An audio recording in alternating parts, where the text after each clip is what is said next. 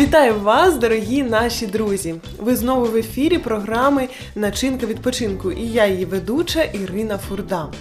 Сьогодні ми з вами хочемо поговорити про незвичайне дозвілля, адже не кожному з вас було б цікаво відвідати археологічні музеї. Якщо чесно, я сама не досить цікавлюся такими питаннями, але сьогоднішній гість зацікавить нас тим, що бувають музеї, які можуть вразити не лише якимись історичними фактами, а й тим, що можна там побачити. Власне, сьогодні ми говоримо про музей, в якому можна знайти надзвичайно дивовижні каміння, які були записані в Біблії. В книзі відкриття вказано досить багато камінь, які будуть прикрашати нове небо, рай, в якому нас чекає Бог.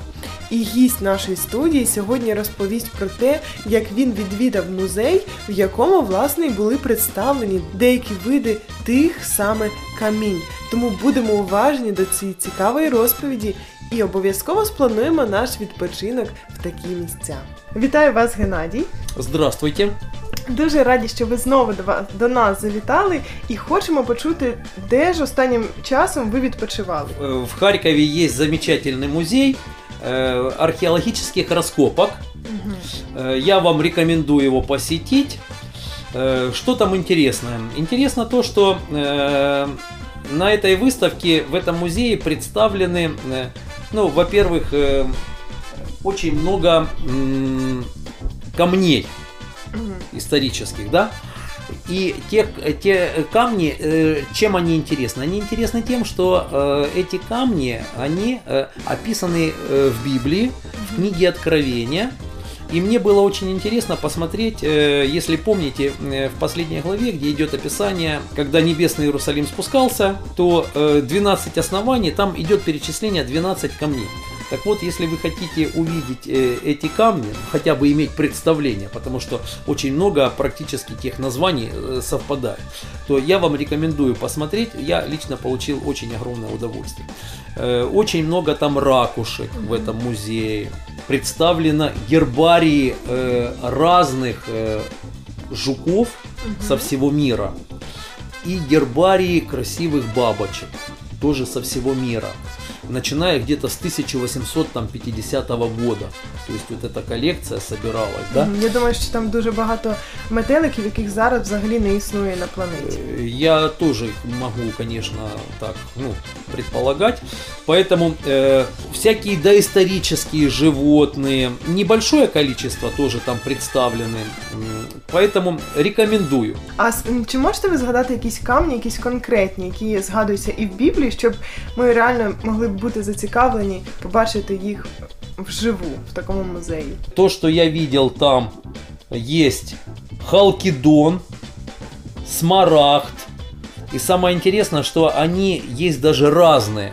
Разных цветов. Я думал, что это одни и те же камни, но они разных цветов есть. То есть в, в разных частях мира, где они добыв- добываются, они разные совершенно, но все очень красивые. Э, Сардоникс там был, хризолит я видел, топаз, гиацинт, аметис. То есть Мгм, практически, такой символ. практически вот из этих 12 ш- штук 10, э, ну вот перечисляется, там они есть. Поэтому еще раз советую, вы получите массу м, удовольствий. Мгм. Е, Чи бюджетний такий е, музей для того, щоб відвідати його усією сім'єю? До прикладу, якщо дуже багато дітей. Да, этот, Добрый день. м, этот музей, он э, очень бюджетный, потому что он бесплатный.